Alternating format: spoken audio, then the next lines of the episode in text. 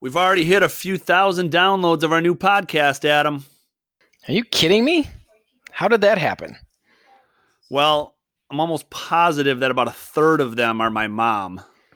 And the other two thirds are probably you.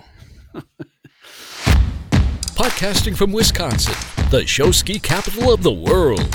This is The Ski Show, the ultimate show ski podcast. Hear interviews with the legends and stars of our sport, gain knowledge and insight about all things show skiing, and just maybe they'll pleasure your ear holes along the way. And now, here are your hosts, Matt Heilman and Adam Schaller. Welcome to the Ski Show. Today's episode is brought to you by two awesome sponsors. We've got Flyman Skis, great new ski company hitting the market with jump skis and swivel skis, fully customizable at affordable prices. And we're also sponsored by the Board Shop.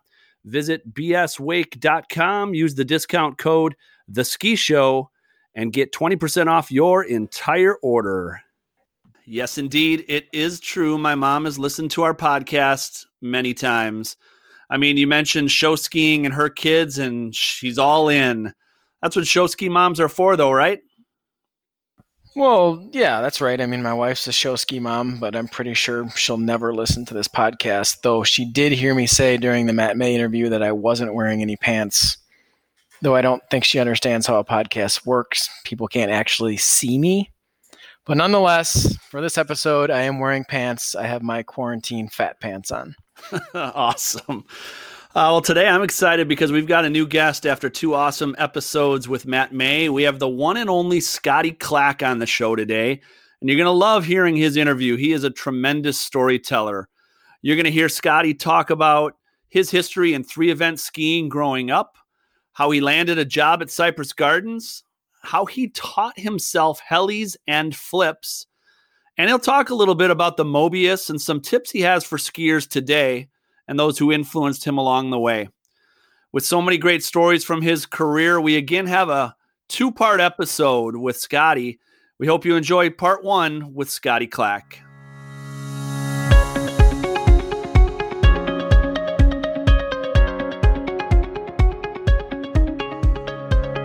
All right. Well, welcome, Scotty. Thank you for being here on the Ski Show. This is uh, our podcast just for show skiing, and we are honored to have you here today. Thanks for being here. Thanks for reaching out, guys. That's pretty fun. It's cool. Yeah, we're excited about it, uh, and we, you know, are l- really looking forward to hearing from you and and learning about your history in the sport. And uh, we've gotten great reception from the show ski community uh, on this podcast, and uh, it's great to have awesome guests like you. So, so thank you. Uh, I understand, Scotty, that you've made a recent career change. You want to tell us a little bit about that?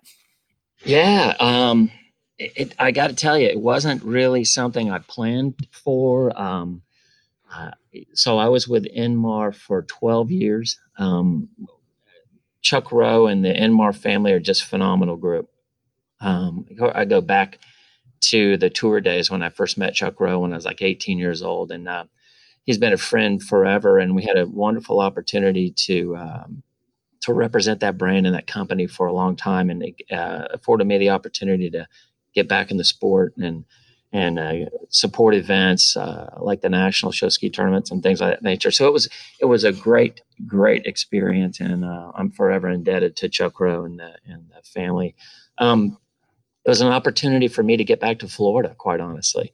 Um, I, I got to tell you, and you know, from growing up in the state of Florida, growing up on water, pretty, pretty much every day I lived on the water for my days as a kid and all the way through Cypress Gardens. And not being able to be on the water daily um, or have access to being close to the water was really something that was tugging at my heartstrings. And um, um, I had the opportunity. I actually uh, ran into a, uh, an industry friend in Robert Oswell. Uh, we were at an event and um, we just talked, and i have known about the Roswell group for a long time. Uh, looked like a, a, a, fun group for sure. Very innovative, um, very out in front, very supportive of every aspect uh, on on water. Um, and uh, we just started ch- chatting and had a great conversation, and and it kind of went over time, and neither one of us were really looking for, you know, quote a career change or something of that nature, or bringing somebody on board. But timing worked out really well for us. So yeah, I'm now the uh, joined the Roswell team on April 1st of all crazy things. Um, uh, Robert uh, and I've been having a great time albeit that these times are obviously tough and hard for everyone, uh, but it gives us an opportunity to really deep dive and and get ahead of things for uh, for the up and coming future, and gives me a, a time in a relatively slower time to get to know the product as much as I possibly can. Um, yeah, so if you want to tag a title on it, I'm a vice president of OEM business for Roswell Marine. So yeah, excited right. back here in Florida and looking forward to. Uh, I've already been out on the water several times. Congrats. Whereabouts whereabouts in Florida are you? So I'm on the east coast of Florida, uh, over in uh, in Rockledge, which is just south of uh, Cocoa Beach. All right, good for you. Congratulations, that's awesome, and and we're really happy for you. And the timing's interesting, isn't it, with this oh God. coronavirus madness? Uh, how have you been managing uh, the the uh, state of the world with coronavirus and stay at home orders and things like that. How have things been going for you and the family? Okay, short story. Um, my 25th wedding anniversary, career change, my birthday, uh, my daughter's birthday, all of that was wrapped up into great plans that we had, and all of that was canceled. You know, as far as going anywhere. So, um, yeah, we now my son's home from college. My uh, daughter got furloughed. Uh, uh, my other daughters, who's she moved from uh, Colorado, and I'm a grandfather now, by the way. So six months old. Oh, uh, congrats! Good for you. Yeah, Congratulations. Yeah, That's great. It's super cool. Matter of fact, we went out on the water yesterday, took him for his first boat ride and cruised around on the chain of lakes and went to see Zane and hung out over there and got on the water. And uh, yeah, it was cool. It's been really, um, it, you asked a question about how that's been with the family. So we're all together and we're having a great time actually you know we're we're doing things together that we haven't done in a while and um, it, it's really it's really kind of slowed us down and made us really spend time together and enjoy each other so and really you know reflect on the things what we really love most so it's been good you know oh, now don't get me wrong i'm ready to get back and rock and roll but but uh, this this is not a bad thing for uh, for us to spend time together as a family it's good no, no, that's good. That's good to hear. So let's let's take it back to when you were a youngster. Talk to us a little bit about when and where you first learned to ski. Man, I so I grew up in a in a water ski family. Um, my mom was a world champion. Uh, she was a three event competitor. Uh, Barbara Cooper Clack. If you go back and if you want to do some history there, you can have some fun. Um, yeah, as a little kid, um, I mean, I just I grew up living it. Three event competition skiing. I, I, learned how to ski on Lake Hollingsworth in Lakeland, Florida, with the Lakeland Ski Club. So, um, Jeff Clark, a boat driving there, and uh, that name is synonymous still. And um, yeah, um, I, I, just remembered, uh, you know, I learned how to jump at 10 years old. Um, had the thing looked like a brick wall when I was coming up to it. It was it was crazy, but um, yeah, my mom was a was matter of fact. She's the first woman ever to jump 100 feet. Um, she broke the world wow. record uh, back in 1971 of 111 feet on a pair of wooden jumpers, uh, 28 miles an hour, five foot ramp at the wow. Masters, and I remember it like it was yesterday. Yeah, wow, and, uh, that's insane. That's awesome. That's awesome. The next yep. year they moved the boat speed up to 30, and uh, so her record will never be broken. So it was fun. Yeah, those are good times. So Scott, when um, did you first start competing as three event? Yeah, I was a three event guy. Um, I, ju- I always I love jumping. Loved it. I, I tricked because it was uh, gymnastics in high school, um, so that was kind of came natural. Um, I was really small. Um, I graduated high school weighing 112 pounds, like five, four, five, five, 112. So I was really little. Um, but it, um, trick skiing was fun. I enjoyed it. Um, but we, we moved to, uh, we moved to Lake Wales, Florida, um, to the most beautiful lake you've ever seen in your life. And you won't, you don't get to see these lakes like that in Florida. It's deep. It's 80 feet deep, crystal clear blue water, sand bottom. No one on the lake as far as that was skiing at all. Just a couple of fishermen. And we built a built a ramp, a wooden ramp, and put a slalom course out there. And I trained every morning. So every morning before I'd go to school, I'd get up and I'd go slalom um, and maybe do a trick run. In the afternoons, I'd come home and I'd go jump um, the reward was I had to slalom and trick before I could ever go jump. They wouldn't. My mom wouldn't let me jump. Um, I guess it's kind of like tubing for the kids now. I got to make them ski because all they want to do is tube, right? Yep, exactly. yep. Yeah, so that's kind of how it started. Um, I, you know, I traveled around the country uh, in a motor all summer long. I was in a motorhome with my mom and stepfather going to tournaments. We traveled all around the southeast and wherever the nationals was going to be uh, we would go to that region and ski on that site so we'd get to know the water and get the feel of it and get to know the site set up and and just get familiar with it so we traveled i mean tivoli gardens and going through texas. I can just all you can go back in time. Tomahawk wisconsin the nationals back in the day. So yeah. Well, that's awesome. When as you were growing up in the sport uh, when did you know that this was kind of your thing, that you were kind of a big deal and you were really good at this? It's funny. I, I don't really ever consider myself a big deal. Never really thought about that as a big deal. Um, I didn't take skiing seriously, really take it seriously until I was probably 18. Um, it was just fun playing around, tagging along. And um, I got to where I was pretty good at jumping. Um, I mean, I competed against Sammy Duvall and a guy named Dennis Hammontree. If you go back in the Dennis was phenomenal. He and Sammy went after it in the boys division, and um, I was ranked in the top ten at that time, and those guys were in a whole nother level. I mean, that was uh, Dennis and Sammy were just they, they were just so much better. Um, I remember Tivoli Gardens uh, at the tournament, looking down the course because I was getting ready to. I had already jumped, and I was watching these guys. Sorry if I bore you with some of this stuff, but there's if you look at the, it was the first time I'd ever seen an S turn done where the guy you get out so wide on the jump and then you make that nice little edge out before you set up your turn into it. I'm like, what in the world?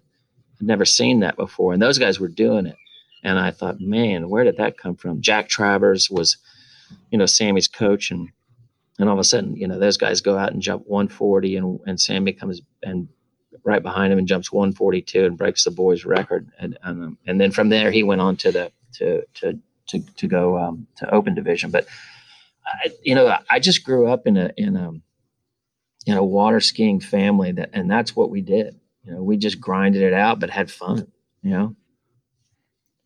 Scott, we had um, and Matt mentioned earlier that we had interviewed uh, Matt May, and one of the questions that came up was, you know, Matt, how did you get so good at so many disciplines of water skiing? And his answer was fundamentals. And I'm yeah. sensing a trend here with you as well, where you started in three event uh, with the slalom, the trick, and the jump. And then in high school, you said you were in gymnastics. I would imagine that the gymnastics background uh, plus the tricking plus the jump eventually led you to freestyle. Uh, yeah, and I, I, will tell you today, I preach uh, any clinic that I teach, I'd imagine Matt and I are on the same page that because we we just we believe 100% fundamentals are, are key. I, too many kids want to go out and they want to learn helis or want to, they actually want to learn flip. You know, the, forget about a heli, and they just want to go right to a flip or a gainer, but they can't jump 100 feet. Um, I was jumping 150 plus before I ever did my first helicopter. I never, I, I wasn't allowed to. My mom wouldn't allow me to do any of that stuff, and it was unheard of. So, I, you know, my first time I ever did that was was as a at Cypress Gardens. I never did helicopters and shows or anything, or tried any of that. I was a three event skier. Show skiing was kind of like, you know, that was a whole different. I would nah, they're just show skiers. We're three events. We're better than anybody else. That was kind of the attitude back then. It was two set, uh-huh. totally separate uh, with groups. But it was weird because I got to the gardens and there were guys like Paul Merrill, who was just a stud of a distance jumper, but yet could do all the show ski stuff too. And I'm like, okay, that's a little bit different. But yeah, fundamentals are key. Um, because of that, handle passing on tricks was key because now doing helis or 720s because you learn how to handle pass doing doing just Wacos and things like that, and and just learning how to jump and how to hit the ramp hard and how to manage it and how to cut and how to edge all the way in. It, that's it. I think that helped me progress quicker, but also do it without getting hurt. You know what would make jumping easier, Adam? A sweet set of jump skis sure would. Yep, absolutely. There is a brand new ski company that has hit the market and they are changing the game. If you have not heard about Flyman skis, let us be the first to tell you they are awesome. Yes, a revolutionary new design, composite core with all new materials, a different manufacturing process, and modern graphics. Yeah, and these bad boys are fully customizable. You can get online and on their website, you can custom design your own jump skis. It is sweet. They have freestyle jump skis, slalom jump skis, twin tip jump skis, and even shorties to work on those crazy freestyle jump tricks. And they also have swivel skis. And man, are these things beautiful. Yeah, they're made from the same composite core, patent pending construction of the jump skis. The versatile swivel board comes in three different sizes for effortless performance. And what's best is that these things are affordable. No longer do you need to search Facebook and Craigslist for used jumpers that might cost you 1500 bucks. These are brand new, flat out awesome, and they are the most affordable we've had on the market in 30 years. Yeah, you can't get swivel skis and jump skis this high quality for this price anywhere. Flyman skis and jump skis are exclusively yours at flymanskis.com. That's F L Y M A N S K I S.com. Check out their website and design your own skis and see their 3D interactive view. This is revolutionary, affordable, and quite frankly, it's just what our industry needs. Again, that's flymanskis.com. Built by skiers for skiers. Visit the website and get yourself some amazing new skis today.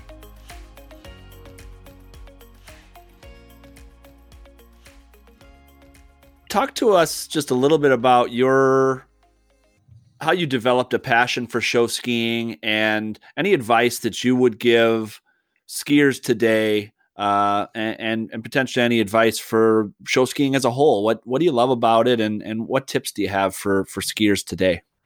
I, here's the thing, man. I, show skiing in general, I, you know, out in, again, I came from that that three event competitive. You know, you you work your butt off, man. You you because you're wanting to win, right? Um, then you move into the show ski where there's the team, and and in three event, it's you. There is no team aspect until you get onto a team like like you get a world team or a junior worlds or something like that. But other than that, there's no team. So it's a big transition moving from that singular sport into joining the team. But the joy that you get from being part of that team and seeing others perform and, and conquering something together, like your first four tier or your first five tier or your or heck, the, your first dock start that you make. I mean, it's it, those are the moments that are just unbelievably fun, enjoyable, and to see that that's what show skiing is. And you eh, that's why going back to the Ilmor days that we supported it because it is a family, just a true family sport that you can everyone can enjoy. And no matter what your what your talent level is, you can contribute to the team in some aspect, whether it's the ladies who are sewing, whether it's the you know the boat drivers, the riders, the, the kids picking up. It doesn't matter what it is everyone contributes to make it a successful show or an event. And that's super cool. Super cool. Here's the thing that bothers me a little bit. Um, I'm a little removed from it and have been, um, but it doesn't take long to jump back in it. You know, you can get in it pretty quick. But the thing that bothers me, and I'm going to narrow it down to simply, um, simply jumping or or just that that that want to do more and to do something new or more be- or better than you currently are doing but you're not ready for it yet. There's that there's that i want to do the flip or i want to do a gain or i want to you're not ready. You're not you may want to do it you maybe have the skill to do it but you got to develop the fundamentals. I think it, I think going back to the old think tank days where you trained your butt off and you built on fundamentals and you you just drill that in. If I'm a show director today, um, I would concentrate on the fundamentals for all the right reasons. For one is you do fundamentals because you want to keep people safe, right? There's a reason why you roll a rope this way. There's a reason why you hold the handle this way. There's a reason why you you execute this lift a certain way because you don't want to hurt somebody for one. Second, people have been doing this for a long time and they really know what they're doing. You know, they, there's a there's a reason why we do it this way because it's gonna it's gonna execute better. You're gonna protect yourself and say and the, and the other it looks better, right? It's so those the fundamentals are key. I, I would preach that especially these young kids coming up that they just want to go do this or a show director that wants to push somebody a little further than they are you're going to hurt somebody um, or there's a potential of, of hurting someone right you come to a clinic or if i come to your place to do a jump clinic um, you've experienced that if i teach that my first half of the day we're not even going on the water we're going to talk through it it's going to be frustrating to some of them because they just want to go out and, and huck a front flip. But I'm gonna I ask them to ride up and down on a pair of jumpers down, and I want you to cut back and forth across the way. I can tell you within the first 10 seconds how good you are on the jump. I, I can tell because if you can't handle crossing the wakes and, and I can't see you get out wide and can't see you ride your skis properly, you're gonna have struggling, you're gonna struggle on the ramp. Anyway, that's my little piece of advice. I I love it. Um, I miss it. I'm I'm back in Florida now. I hope there's an opportunity for me to to give back and participate and um, and experience it uh, again. So, yeah. Hmm.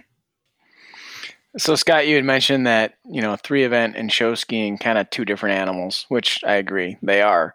So, what led you to Cypress Gardens? being a three event skier, what led you to Cypress Gardens, which is essentially show skiing? Cypress Gardens was in my back door. My mom skied there. My dad was a boat driver there back in the day, but I that's something that I didn't want to do. I went to SeaWorld. To be honest with you, I was a three event skier, just graduated high school. I wanted to continue tournament skiing, and I thought, well, I can train and ski and get paid for it. SeaWorld was pretty cool because they had I don't know, it just seemed like a really a flashier, uh, bigger park, cool with all kinds of. I mean, it just seemed like a cool place to go. So I set up a uh, an audition there. A- Andy Hansen, a matter of fact, was the guy who who I uh, I, I, called and, and set up an audition, and I went over there, and they said, "Okay, here's the deal." And I wrote down what I could do. I mean, I could slalom trick and jump. I could barefoot, front barefoot. And I, I didn't know all the show ski stuff, no doubles or any. I didn't, I didn't know anything about that stuff or how to do it. So he says, okay, here's what I want you to do. You know, you got to do a jump start, dock start on a slalom ski. And we skied around the, you know, around the show circle. Um, I didn't even trick. He didn't ask for me to trick. And um, you get barefoot, just step off in front barefoot around the circle. Okay, did that. Okay, we want you to jump. Okay, just do a ride over. Don't do a heli. Don't try anything. Just do a ride over. I'm like, doing a ride over. I'm like, what in the world? All I'm gonna do is a ride over. Okay, I can jump a long way, but you want me to do a ride? I did three ride overs. that was it. Bringing back into the shore and back into the dock. And he says, "Well, you did everything you said you could. I think you, you know did a great job." Um, yeah. So you're pretty small. Uh, we we want to put you in our training program and and work through the summer and maybe you can work your way into the show. And I was 18 year old cocky thinking, man, what are you crazy? I'm gonna go to a training program. I can out jump all your guys in your show except for that Danny Stewart dude, but just he's a stud. Uh, he and I used to compete against each other, so it, it was fun. But anyway, I, I, you know, I was young and, and, you know, I didn't understand the concept of I needed to train and needed to learn that side of it. And I just said, ah, forget that. So I went down to Cypress Gardens and um, my mom knew Lynn Novakovsky and, and, uh, and I went and she set up, hey, can I, I, I, set up a meeting for me to go see Lynn. And Lynn said, I tell you what, um, yeah, we'll hire you for the summer, but here's what I want you to do. well, you're gonna you're gonna drive the OB, so the pickup boat, right? Drive the OB, and we have a little trick segment for you. Uh, you could trick, you know, down and back. Um, so, I, and he says, and then you just keep practicing and work your way in the show. But yeah, we'll hire you. But that's how it all started. So yeah, I was the trick wow. OB guy. how many years? How many years did you ski at the Gardens then? From from that age forward? Twenty years. Wow. Yeah, if you, I, I worked at Cypress Gardens for 20 years. I on and on. I I left a couple of times. Um, I went down to Lauderdale and I skied with uh, uh, Fred Hardwick's group down there. Uh, they kind of put that program together. Um, I skied up in Jersey as part of that that group with, um, and and then I came back though because I just uh, the Gardens was just man, it was so challenging and it's so good. And the skiers were so, they just really were um, what I consider the best of the best. They demanded perfection on everything you did. And I just thrived under that. I wanted that. I wanted to compete. I wanted that, you know, that drive and somebody to push me hard. So yeah, I, I, I skied there. I worked there for 20 years. I ultimately ran the, um, was show director for a couple years, and then I moved into the uh, um, operations side of the park, and then I, from there I moved into sports marketing division, and then we're in, uh, and that's kind of what parlayed me going, uh, moving on to other opportunities in the in sports and in this market. You know, and at that time when you were at the Gardens, uh, that was really the epicenter of show skiing for so long. That was that was it. Like, talk talk us through that time. What what was it like to be a Cypress Gardens athlete through those years and and and maybe any stories from the glory days of those Cypress Gardens days? Man, um, yeah. So I, I, came in there as a rookie, but I had a name because I was a three eventer, and my mom and Paul Merrill knew me, and and I skied with him as a kid, you know, growing up. But they were just they were dudes. I mean, they were, you know, big, strong, um, could do anything. I mean, I, I mean, I, I, look back at you know Kevin Gunther and uh, Jimmy Casada, um, Paul Merrill. The list goes on and on and on about who was there. But Mike Body, Mike Body was one of the most dynamic skiers I've ever skied with in my life. He was ama- as smooth as they come, and he ultimately he was back at he went to SeaWorld too. But I, I had the privilege of skiing with. He taught me gainers. Um, he and Mark Jackson did actually. But um, man, it was just a. It, it those guys work hard. I mean, they worked hard every day. You had the shows were 10, 12, 2, and 4. I don't care who's in the stands or how rough the water is. You're going out on the water and you're skiing. There was no breakwater. There was no tire breakwater system out there. Whatever was happening was happening. You're going to go ski. And, you know, don't whine about it. Get out there and make it happen. And they would bust you. If you fell, I mean, you, you get they, they, give you a hard time, man. We're we're trying to not fall. We we expect perfection out of everybody. I don't care what the water was like, and because of that, I loved it. Um, the team, I, and I think anybody will tell you that. I, I know you guys are. I mean, from a football, from baseball, that locker room mentality, that locker room experience that you have, you can't get that anywhere some things just don't get shared outside the locker room but man you can't get that it is yeah. it is um i probably miss that more than anything just hanging with the guys and and being able to to go out and just kill it and just put something together and have fun doing it that's what i i miss most i'm yeah oh god there's so many stories I, some of them can't be shared there you know maybe we'll keep those charts. That's kind of like the Vegas thing, what stays at the gardens, you know, you know that kind of thing. I, I, think that's true with a lot of. It doesn't matter who it is. SeaWorld's the same way. Ask the guys how they walk around right now, and they'll tell you. You know, you, you could you could see it from the locker room antics, right? Uh-huh. I think though, uh, just some rookie stuff. If uh, a new guy uh, came into the show, he's going down. I don't care if he makes his first trick, you're taking him out. It, that's just the way it is. If you're jumping before he he will never make it to shore. It's not going to happen. That's know, hilarious so that you, you say that. It's hilarious because Matt May mentioned the same thing. He said when he he went down to the gardens as a young pup, he was 15 years old, yeah. and they go out and do a jump set, and Uh, you double heli split, double split, and then they get to the the four man front and makes it. And Dave Dodder pulls up, takes him out, and smokes him, and he has to swim back to shore his first first jump set. Absolutely, that is that, that's how it is. That's that was just there. You go, pal. Great job, but you're not swimming. You're not riding in with the rest of us. You're swimming it in, yeah. and the OB would make you. He'd he'd let he'd make you swim it. They're not picking you up. That's just the way it is.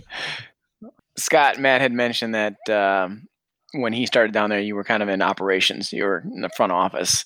What yeah. uh, uh, what'd you notice about Matt right away? I mean, what was uh, what was he like? He was super easygoing guy. I mean, um, chill is a word everybody used tonight, but he, man, he was talented. I mean, everybody knew Skip. I skied with Skip, so you know, you you he came in with some clout just simply because of Skip, right? But his he he uh, he backed it up. I mean, he wasn't a cocky kid. He he wasn't at all. He just um, eager to learn, but he already had the fundamentals and he picked things up really quick. And um, I it's just a good good guy, just generally good good person. So it it was a, he was a pleasure he mentioned too with with you. We we talked a lot about the days on tour and we're going to get to that here with you and talk about your your pro tour days. But one of the things that that Matt May mentioned about you is he said of all the guys on tour you were probably the most athletically gifted and certainly the best technician the best technical skier. Um, and and we've all known you to have some of the most beautiful gainers and mobes on earth and and love watching them how did that come about uh, where did that technique and and and all of that come from uh, in freestyle?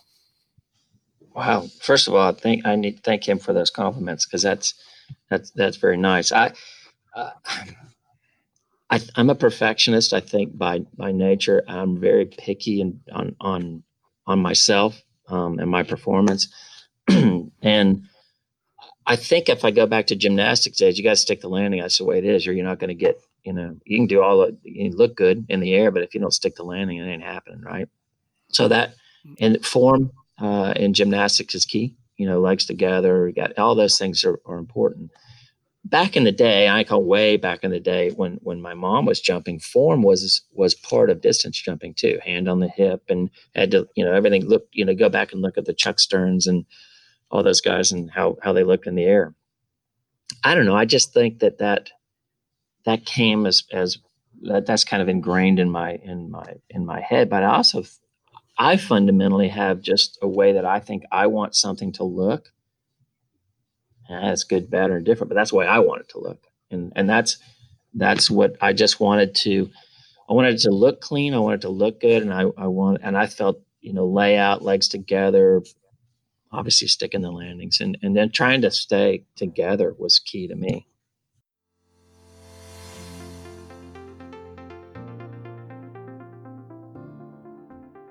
Well, that concludes part one of our interview with Scotty Clack. Amazing stuff there. I love how he taught himself helis and flips. Unbelievable. He made his first heli and his second front flip. Must be nice. I can't even learn to do much of anything in one try. Yeah, I tell you what, Matt, the one thing that I loved about what Scott had to say, which is also the same thing that Matt May had to say, and that's that their success is all rooted in the fundamentals. I mean, it's amazing that they both echoed the same things as they were learning and becoming great skiers. Yeah, I honestly think it's a missing piece in our sport today. You know, you, you heard Matt and Scotty both, they were three event backgrounds, so that helped them, but they could both jump 150 plus feet. And that long distance jumping really helped them learn freestyle so much easier.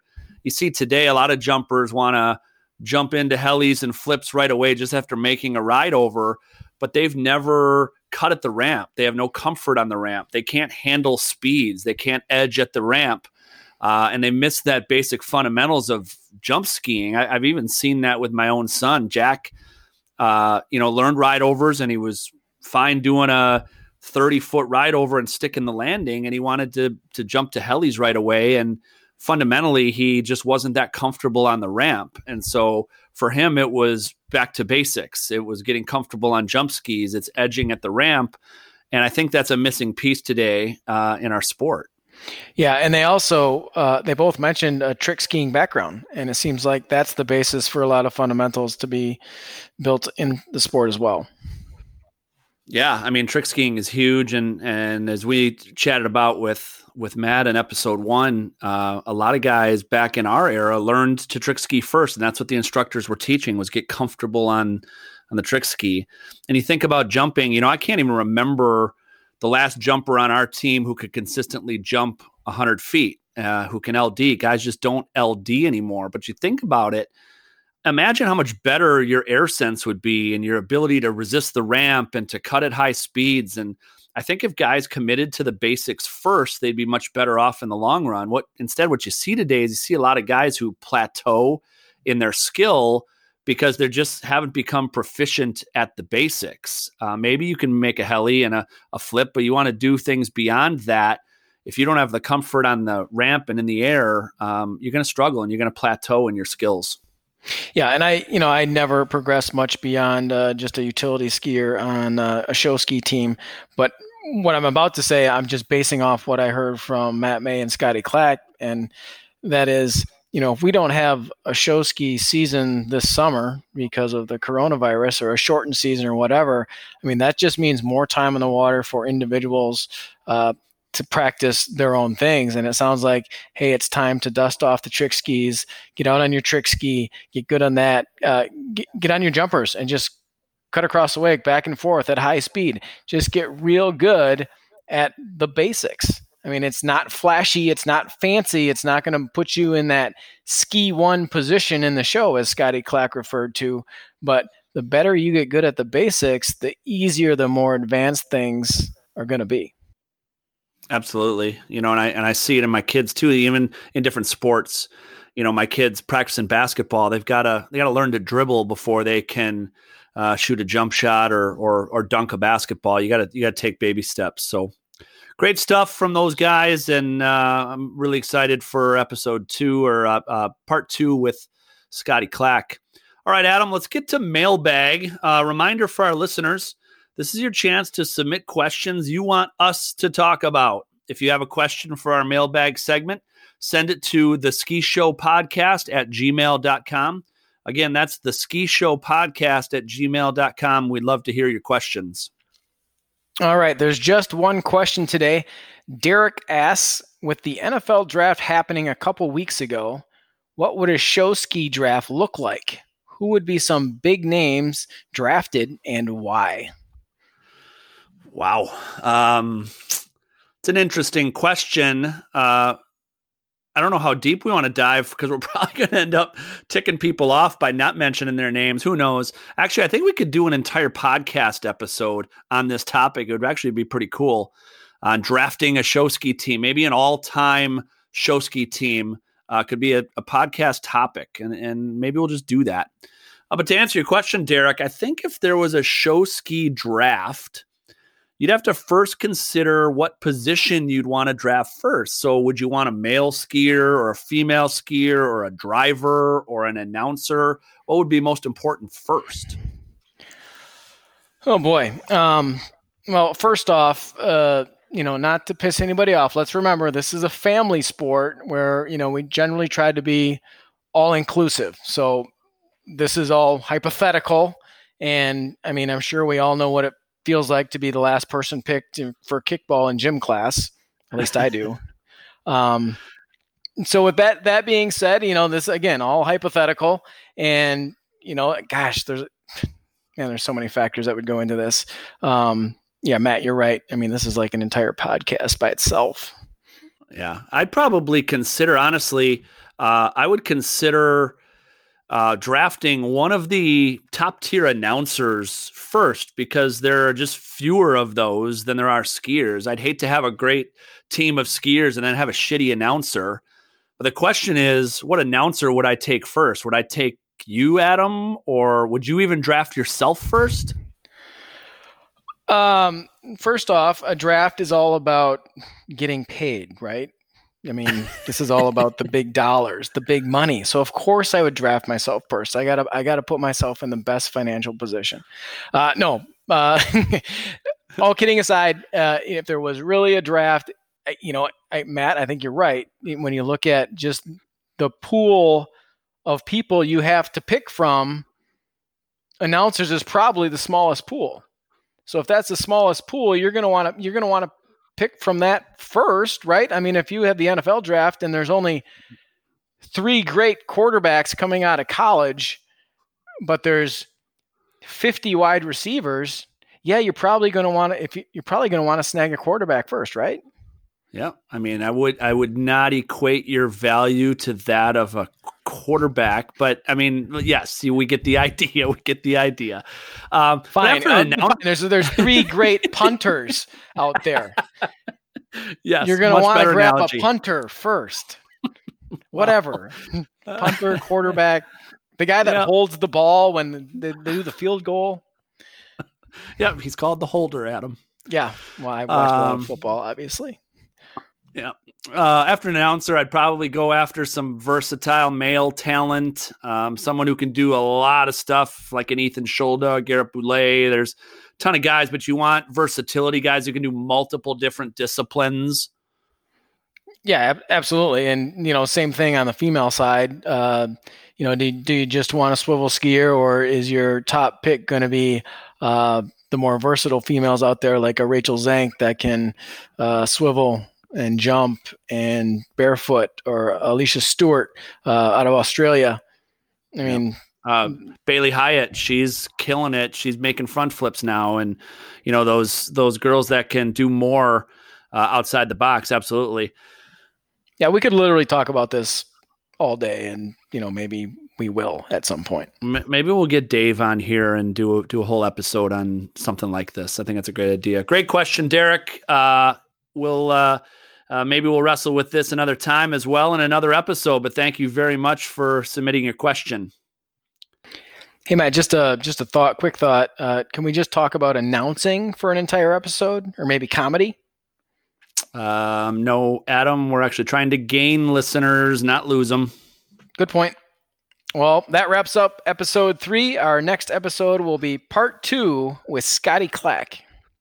In our next episode, Scotty is going to tell us a little bit about his glory days on tour, a little more about his days at the Gardens, and he's going to go in depth into some great stories about double front flips and 1080s, as well as his experience at the 2012 World Tournament, which he says is a career highlight of his. Good work, Matt. Looking forward to our next episode with Scotty. Thank you all so much for listening to our podcast. If you could help us out and share our Facebook page, share the podcast with show skiers everywhere, as well as rate us and give us a review when you're able, it'd be much appreciated. And we'd be remiss if we didn't thank our sponsors today. We've got the board shop. Get all your summer water ski gear at bswake.com. Use the discount code The Ski Show and get 20% off your order. And we've also got Flyman Skis, brand new ski company hitting the market. Check out flymanskis.com. Custom make those awesome swivel and jump skis. You've got to check this out. flymanskis.com. That's a wrap. And until next time, this is Matt and Adam signing off. Thank you for listening to The Ski Show, the ultimate show ski podcast with Matt and Adam. We're the only show specifically dedicated to all things show ski. If you have feedback or ideas for future shows, hit us up on social media or email us at the ski show podcast at gmail.com.